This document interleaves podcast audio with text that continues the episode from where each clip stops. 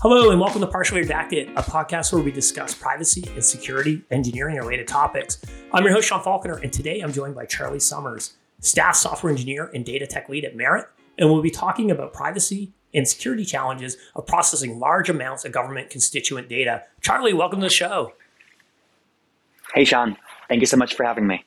Yeah, thanks for being here. Uh, so, we met almost a year ago at Snowflake Summit. Uh, somehow you had stumbled into our booth in the back corner of the Snowflake, uh, near the Snowflake recording equipment. Basically, it was not the most ideal conference expo floor location, but I'm happy we've been able to to reconnect. And uh, maybe we can start with some basics. You know, who are you? What's your background, and how did you end up where you are today? Sure. Yeah. Thanks, Sean. Um, so uh, I've been at Merit for about three and a half years. I started more on the software engineering side, and about a year and a half ago, helped uh, start and build out our data engineering team. Uh, before I was at Merit, I worked at LinkedIn on data infrastructure, uh, so kind of coming from big tech down to the startup world. Um, when I joined Merit, it was a 30 person pre Series A company where we were closed our Series A a couple, a couple months after I joined. Uh, and now we're north of 120 people uh, and in the process of raising our Series C. Uh, and before uh, before uh, my tech career, I actually came out of the boot camp background. So I was at a boot camp called 42. Uh, and actually, while in industry, I've continued to pursue additional education uh, part time while working. I'm currently actually working toward my doctorate in computer science focused on databases under Dr. Eugene Wu at Columbia University. Oh wow, you got a, you got a lot going on. You're at a you know Series B startup as well as doing your PhD right now. That's fantastic. It sounds like you've had uh, tremendous growth uh, over the last couple of years too at Merit. That's that's great. Yeah, it's been been a, a pleasure to be along for the ride. Mm-hmm. So can you talk a little bit about what you know what Merit does and and you know you mentioned a little bit about your you know moving from your software engineering role to more of the data engineering side, but can you dig in a little bit more to what exactly are your sort of roles, roles and responsibilities? Yeah, would it be helpful for me to go over like what Merit does as a company to start? Yeah, absolutely. Cool. Uh, so Merit is a digital credentialing company uh, so if you're an electrician in the state of Virginia, you have a digital version of your license on our platform. And we use that core credentialing platform uh, to solve complicated problems primarily for state and local governments. Um, so to give a couple of examples of kind of markets that we are in, uh, I was deployed on the ground actually uh, a couple weeks after Hurricane Ian hit Florida back in October. And actually, my company Merit was there uh, from a few days before the hurricane actually hit, where uh, we were credentialing and allowing access um, for all first responders to all the different uh, sites as they were, you know, uh, providing services, you know, fire, medical um, service services to that community. Um, and then we actually built an application on top of our core platform that provides hours tracking for those personnel. Uh, which then uh, the state of Florida was able to use to more quickly get reimbursed for, uh, like from federal dollars for the federal disaster that was Hurricane Ian. Uh, so that's like one big market that we're in right now, uh, like emergency response. Um, another one that we're in is uh, education savings accounts. Uh, so we're currently partnered with the states of Ohio and Kansas, basically to help them disperse education related funds to parents in those states uh, so parents who qualify are sent a credential, what we call a merit, uh, uh, on our platform. Uh, and they use that to access another application built on top of our core platform where they can submit claims and uh, to allow them to get reimbursed for education related expenses like textbooks or after school programs. so that's a little bit about what Merit does. Um, what I do within Merit, I run our data engineering team. so our primary primary responsibility is making sure that all data is able to be uh, gathered in one place uh, to support tooling to allow for transforming, visualizing, working with that data uh, easily and successfully for all the different teams that need to. Um, but like most focused on our analytics team as they provide reports and dashboarding for our customers and for ourselves internally. Um, and then finally, uh, my team is responsible for protecting against all threat vectors uh, and, and really securing uh, that data and making sure that uh, you know we're uh, meeting the you know SOC 2, HIPAA, uh, compliances that we uh, that we focus on. Awesome. And then what's what's sort of the makeup of that team right now? Like how, how big is it? What what uh, you know what are the roles within that team? Yeah. So right now we have a team of uh, five, including myself, on data engineering. Uh, so that's four people that are more traditional data engineers, and we actually have one uh, like data we call it like a data quality engineer uh, but like uh, they kind of come from a more from a partial like qa background. Uh, they're actually shared with our sister team which is the data analytics team which uses the infrastructure that we provide in order to build pipelines and you know meet explicit customer or internal needs. Uh, and that's a team of about six people. So together we kind of make up the data the data team uh, which is 10 or 11 oh wow yeah, so sounds like a, a, a pretty good sized team relative to the size of the company that's just purely focused essentially on making sure that da- the data is flowing into the right locations and that uh, you know you're maintaining data quality. So you touched on this a little bit around some of the you know applications of uh, of merit. Uh, it sounds like you're dealing with you know things from potentially government data, education data do you want to maybe dig in a little bit deeper to you know what are the kind of data that you're dealing with and, and maybe comment around what is the level of sensitivity to that data? Yeah so um, pretty much we expect that all data that customers give us is pii uh, like this is effectively credentialed information so it's almost always related to a, a single individual and something that you know they did um, whether that's uh, you know a, a, like an occupational license or some uh, like check-in check-out record it, it's all like ultimately associated with a single individual.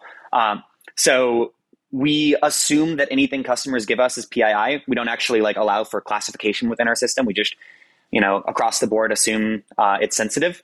Uh, as just kind of like a an easier way to make it so that customers don't accidentally you know click the wrong column and suddenly something isn't as secure as they want it to be. Um, yeah, we we do process some HIPAA data as well. We've had a couple, you know, especially uh, in like the emergency response space. We've we've held we've uh, held some like medical related information. Uh, so we also keep our systems HIPAA compliant. Um, we do have like to give some more uh, to give some examples of some of the data that we work with. Uh, we work with uh, like addresses, phone numbers, even like social security numbers, income information, uh, like how much someone's getting paid in a particular pay period might flow through our system. Uh, so we definitely try to handle it as securely as possible.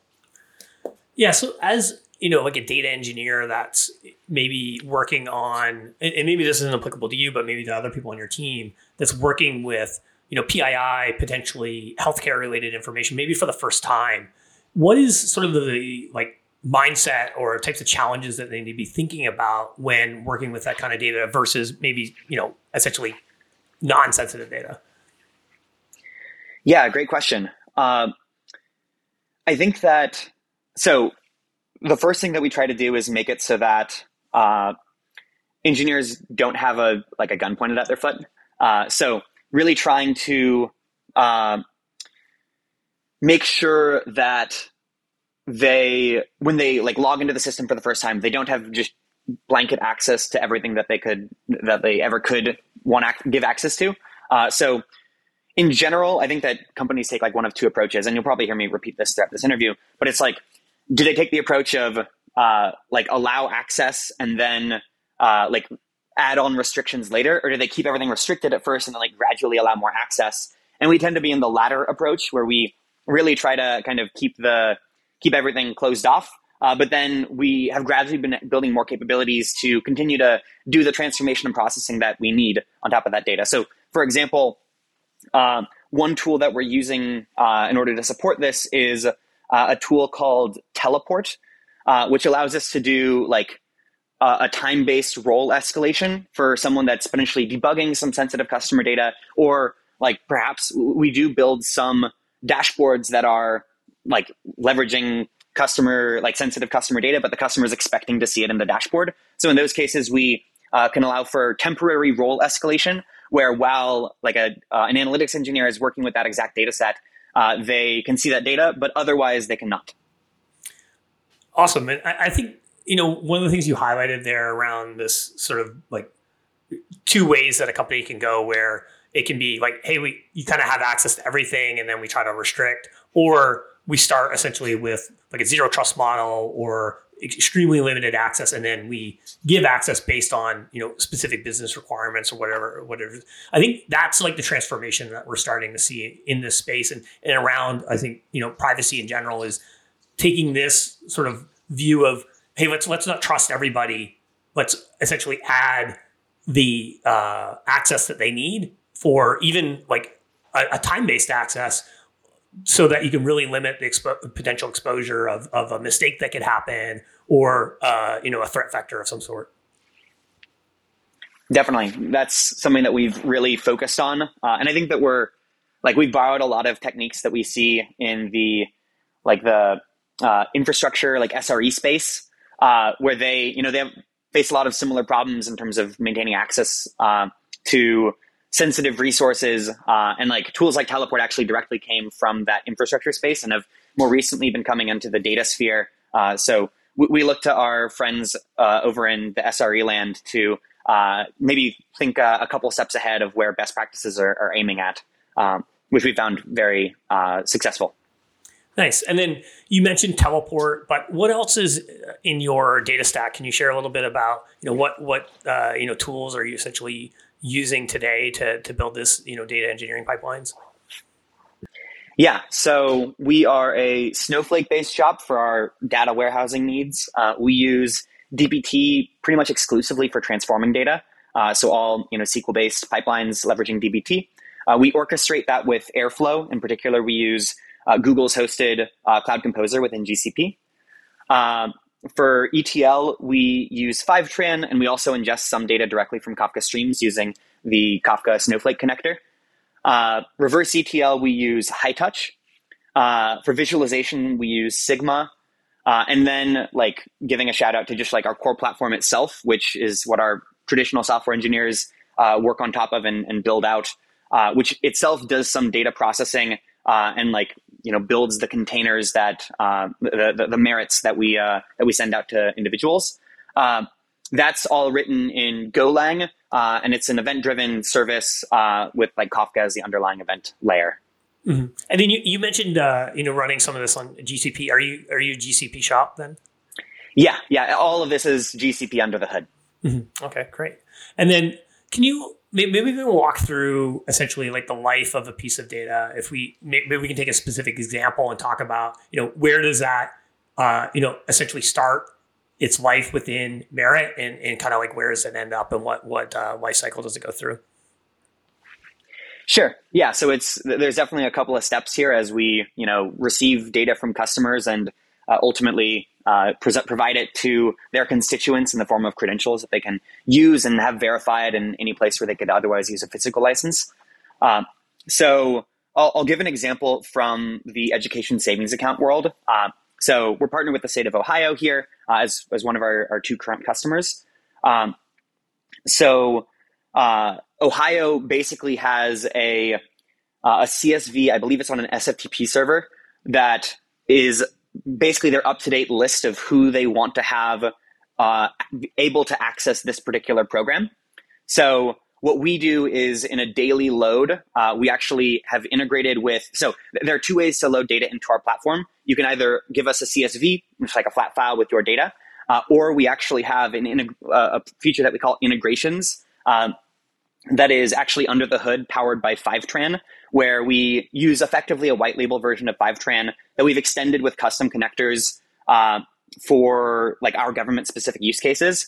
Um, and customers can kind of link uh, some you know database, Google Sheet, Airtable, uh, or in, in Ace Ohio's case, or in, in Ohio's case, um, the uh, this SFTP server uh, where we'll it'll basically like automatically do an extraction on a daily or even a more frequent basis.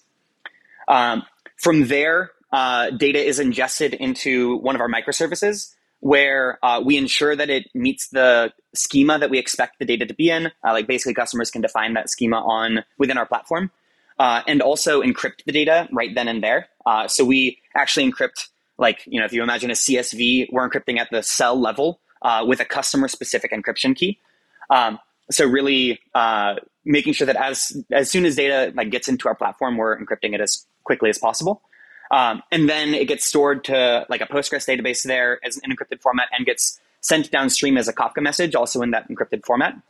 Um, from there, we have another microservice that basically like listens to all of these data sources as they get ingested and combines those using a, uh, what we call templates in our in our platform uh, into the actual credentials or contain uh, credentials, uh, also known as merits. You might also hear me using the term containers. Uh, there's some internal lingo there that I'm referencing uh, that are the actual credentials that people like see within our mobile app or you know th- there'll be reporting on for the actual organizations. Um, so the uh, yeah, so really the goal here is we encrypt. Uh, we try to have data always encrypted when it's on disk, meaning that uh, like we encrypt at the application layer, and then like right before we give it to a customer, we'll, we'll decrypt it on the server side before sending it to the, to their device. Um, and yeah, and then basically uh, users can have multiple of these data sources that they kind of combine together into uh, these containers that they can that, that, are these credentials that they can send to their constituents. Mm-hmm. Yeah, so it sounds like you know, if you take the SFTP uh, example, you have there you're you're going to have an encrypted connection essentially to the SFTP uh, server, and then you're encrypting at a cell level with a customer level key, and then essentially that data is going to stay encrypted throughout the lifecycle of it through your pipeline, and only decrypted when you need to essentially send it on to, to the customer. So you're limiting the expo- the potential exposure of that data through its entire lifecycle within your systems. Is that right? Definitely. And yeah, what I imagine we'll talk about uh, maybe here soon is uh, once we've encrypted all this data, it does restrict some of the things we're able to do with it.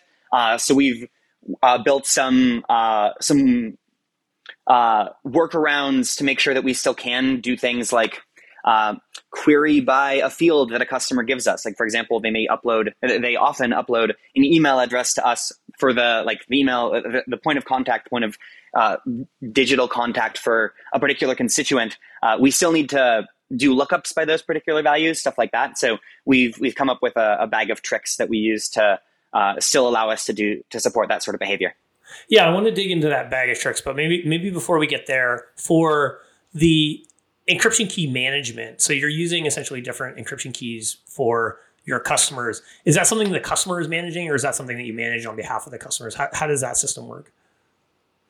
Currently, we manage it on behalf of customers. We're very interested in eventually uh, supporting a bring your own key model, uh, but we're not there quite yet. Uh, and definitely, I think that, uh, yeah, while uh, while all of our customers are very security and, and privacy conscious, uh, we eventually have aspirations of helping out perhaps in like the DoD or the like FBI sort of space. Uh, and as we approach those markets, things like bringing on key models uh, are, are, often become like par for the course. So that's the direction that we're, we are interested in in the future. Hey there, Sean here. I hope you're enjoying this episode of Partially Redacted.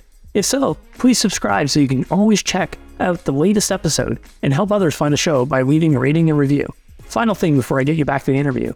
If you're interested in privacy and security, have a challenge or issue you want to discuss, or want to share your expertise, please join the partially redacted community at skyflow.com slash community. All right, now back to the show. Yeah, absolutely. Yeah, the, the uh, DoD is probably not going to trust you with their, their encryption key management. Um, yeah, so maybe we can dig into this bag of tricks. So obviously, you want to encrypt data in order to protect it, but the downside of, of encryption is that it can limit your ability to actually utilize the data without decrypting it first and then performing some sort of operation on it. So, how are you dealing with some of those challenges while still essentially maintaining security of the data, but allowing people to actually utilize it? Yeah, definitely. So, uh, first and foremost, we uh, are in like the we tend to fall in the most secure but like least accessible version of encryption. Uh, so, particularly, we're using non-deterministic encryption um, so we really have, you know, no idea, like even if two values are the same, uh, like two decrypted values are the same, uh, when they are encrypted, they'll be different values. So we can't necessarily do things like, like joins or calculate some sort of aggregate information on top of this data.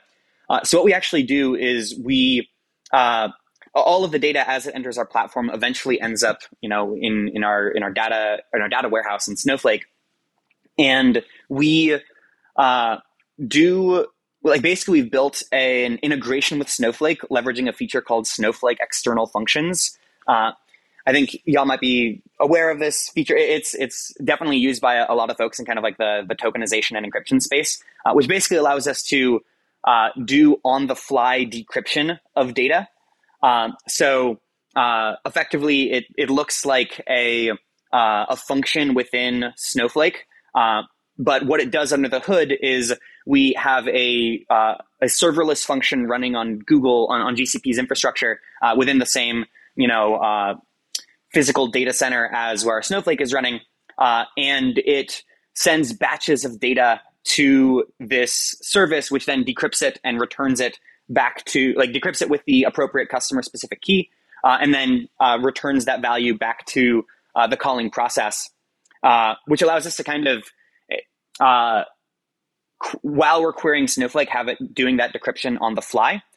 Now, of course, the question is uh, once we've built this capability, how do we uh, manage access control to this particular piece of functionality? Because, you know, if you encrypt a whole bunch of data, but then have a tool that just decrypts it whenever you want, well, you, you might as well have not encrypted the data. Uh, so we, once again, this is where we leverage that teleport tool that I mentioned earlier to make sure that uh, when folks have access to this data, it's uh, well audited what they're doing with it, uh, and uh, time based so that uh, it's a like the other the other point is time based so that uh, it expires after you know maybe four hours or eight hours, and then finally we make sure that we have confirmation with our customers themselves that we are doing this sort of processing, whether it's and, and normally this looks like some sort of statement in our contract saying that we're supposed to be doing you know data processing or data cleaning on their behalf. Um, so uh, yeah, we that's kind of how we uh, make sure that we're using this tool uh, in in the ways the customers want us to, instead of just using it all over the place. And then using those external functions in Snowflake, are you able to connect essentially the the like user identity in Snowflake to your understanding of who that user or customer is on the Merit side, so that you're pulling the right essentially encryption key information for them? Yeah, yeah. In terms of which, uh, like what org, uh, like whose org this data is, so that we can use the right decryption key. Is that what you mean? Yes, exactly. Y- yeah, yeah. So we uh, like, luckily, you know, this is all props to Snowflake for building cool uh, integrations like this. Uh, we can basically pass that in that function call where we pass what the that org specific ID is, uh, and then use that to look up uh, in uh, I believe we're using Google Secret Manager uh, to, to pull down the right uh, key and, and use that for, for any uh, for any further decryption. Yeah, that is actually a very similar process to what we support at Skyflow with essentially detokenization through uh, through external functions in, in Snowflake, and then um, the the other. I, I, with this process, have you run into any? Is there any like uh, performance challenges? Like, what, what is some of the what is sort of the size of the data set that you're working with?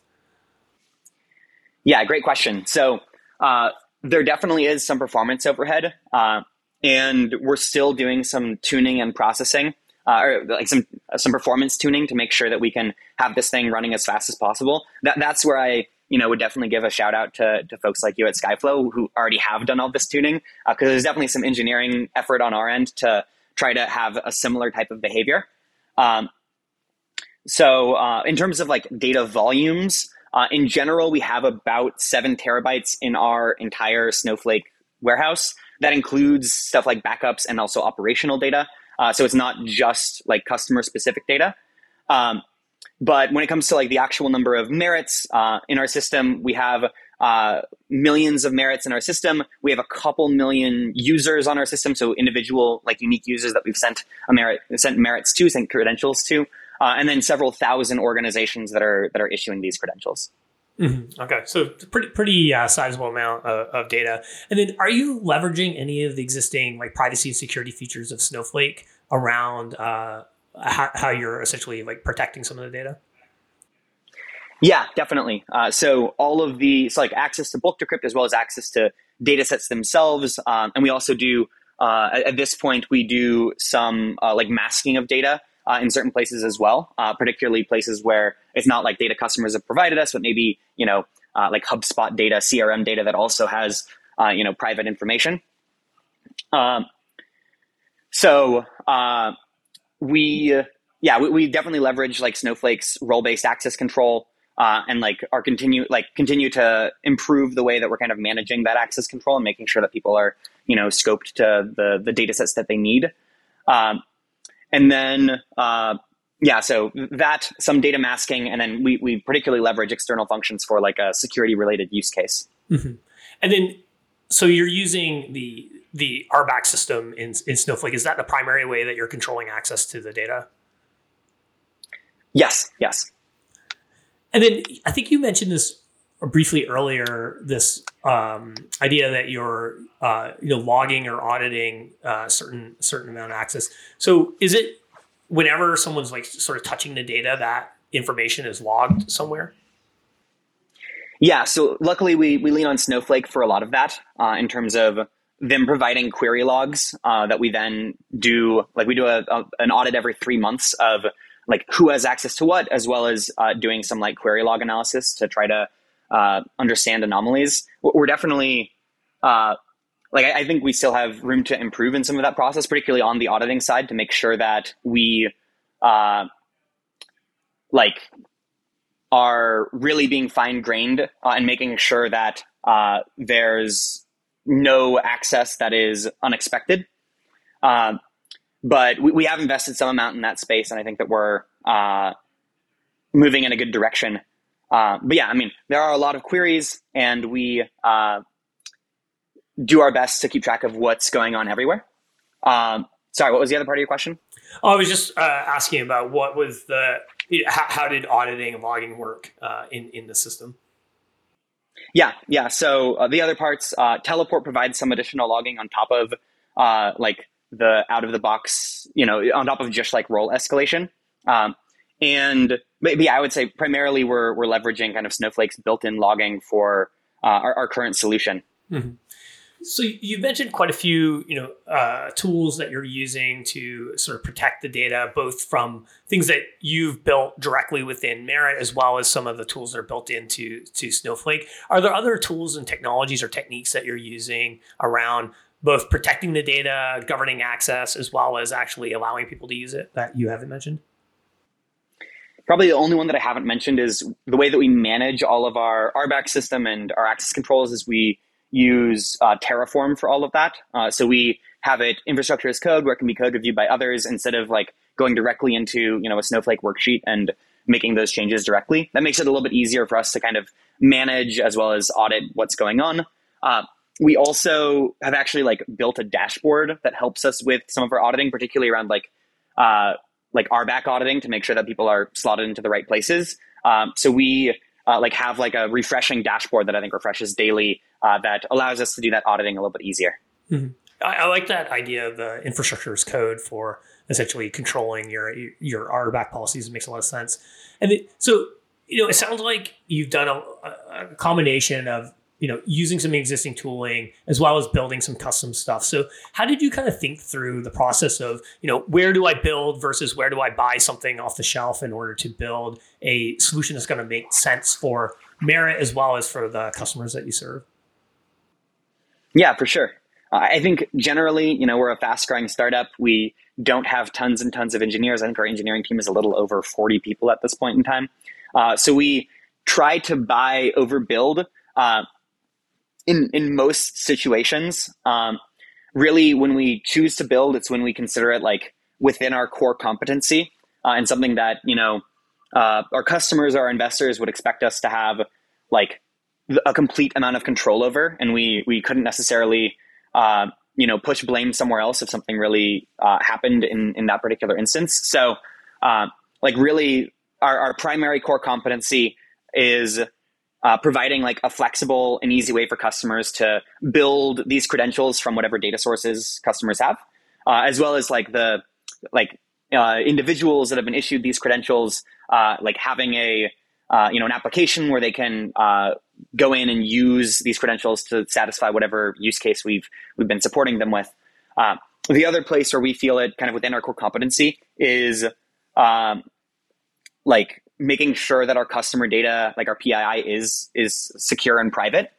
Um, I would, you know, I I, I know you're uh, like I, I, definitely like helped earlier on with a, an eval of Skyflow for potentially like uh, having y'all handle that particular challenge for us, and we chose to not go with it. But for any like for anyone listening to this podcast, if you're if you're not uh, if, if you don't consider that part of like a core competency of what your business does, like Skyflow does awesome work, uh, and it, like what you're doing is really cool, and certainly uh, it would it, it, would save anybody a lot of engineering time and a lot of uh, stress. Uh, just one more thing to worry about.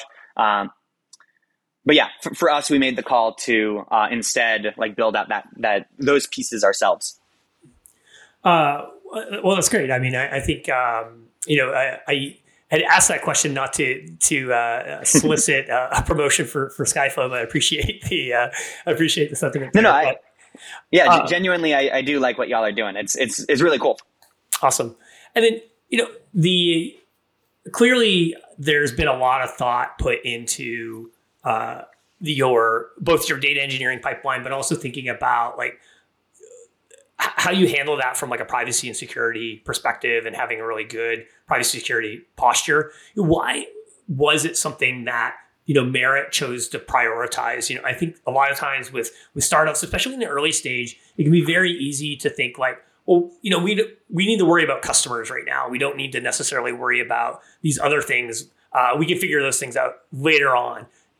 H- how was that sort of thought process, uh, or what, what was uh, you know, the, I guess like the thought process behind making this uh, a priority and sort of a, a, core competency for the company? Yeah, I think that. Um, I mean, I always say that like in the very early days of Merit, you know, Merit's been around since about 2016. There probably there might have been a similar sentiment. Um, but it was back around when I was joining in 2019 where we realized that we really wanted to go after government and like the government use case to give an example, before we were actually in government, uh, we, we actually still uh, do all of the credentialing for much of the skydiving industry. Uh, so uh, if you jump out of a, if, if, you show up with a parachute at a, a drop zone, uh, you can't just like jump into a plane and then jump out of a plane. Uh, they they want to make sure that you are certified that you've jumped out of planes before, so that you're not they're not like you know seeing you splat against the ground.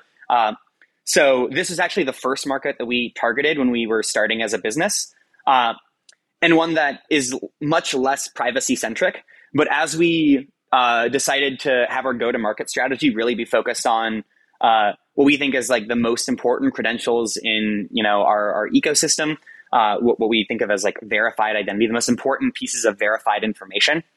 Um, we uh, decided that you know government was the focus and if we're going to be storing stuff like social security numbers, uh, we need to make sure that we triple down on this because we don't want to be the the back door that ends up on the front page of some you know uh, New York Times article or whatever because uh, like we we exfiltrated data out of some state uh, and you know personal data that, that affects an, an, entire set of constituents. So it's it's really just the importance of the data uh, and like for us, there's like a big moral component there.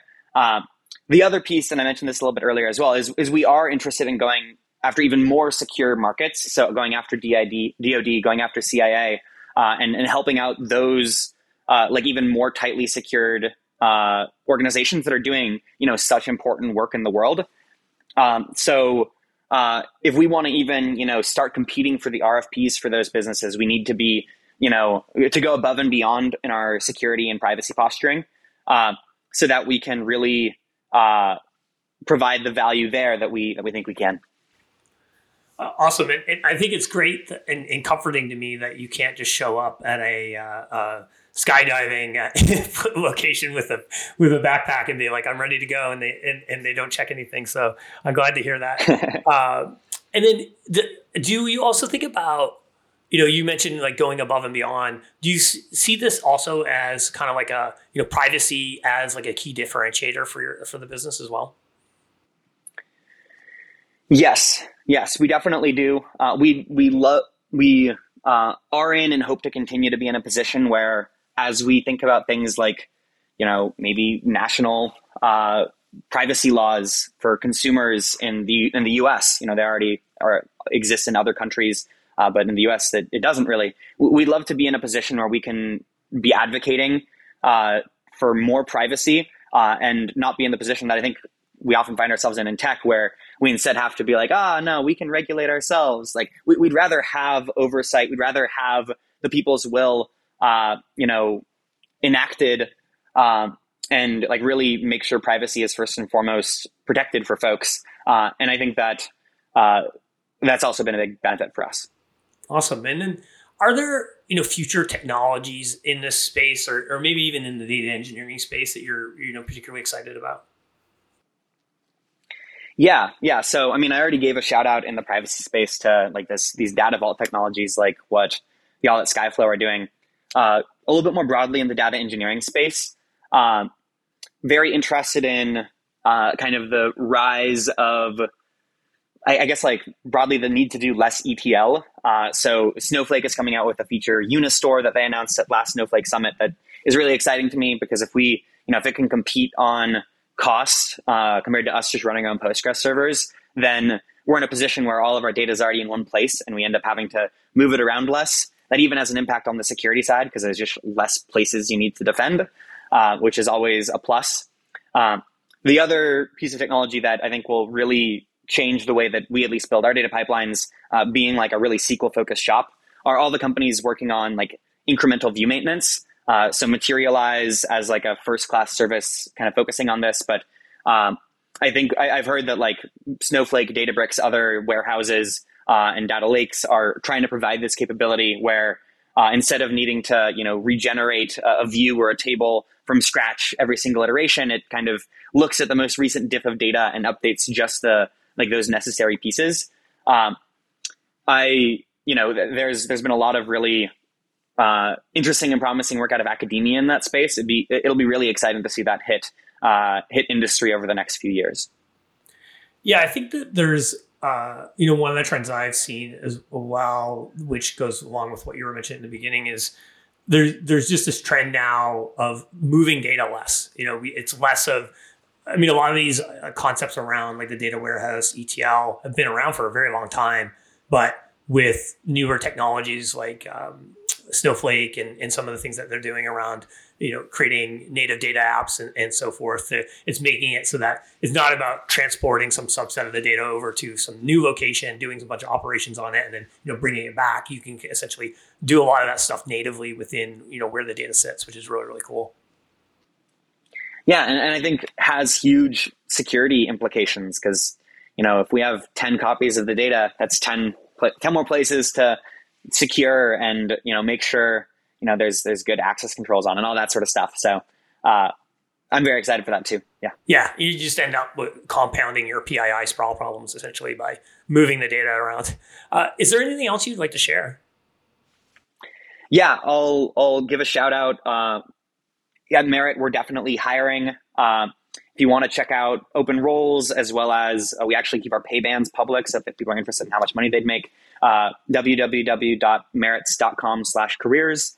Uh, that's Merits, M-E-R-I-T-S with an S at the end. Uh, yeah, other than that, you know, if you're interested in working on these types of problems, helping out Gov, would love to would love to chat with you. Uh, and then other than that, Sean, thank you so much for having me. I've really really appreciated this. It's been awesome. Yeah, thanks so much for being on the show. Uh, it was a lot of fun, and I'll include that link in the in the show notes as well. And uh, you know, I appreciate you going through so much detail and being so transparent about the work that you're doing at uh, Merits. And thanks again, and cheers. Awesome. Thank you, Sean. Talk later.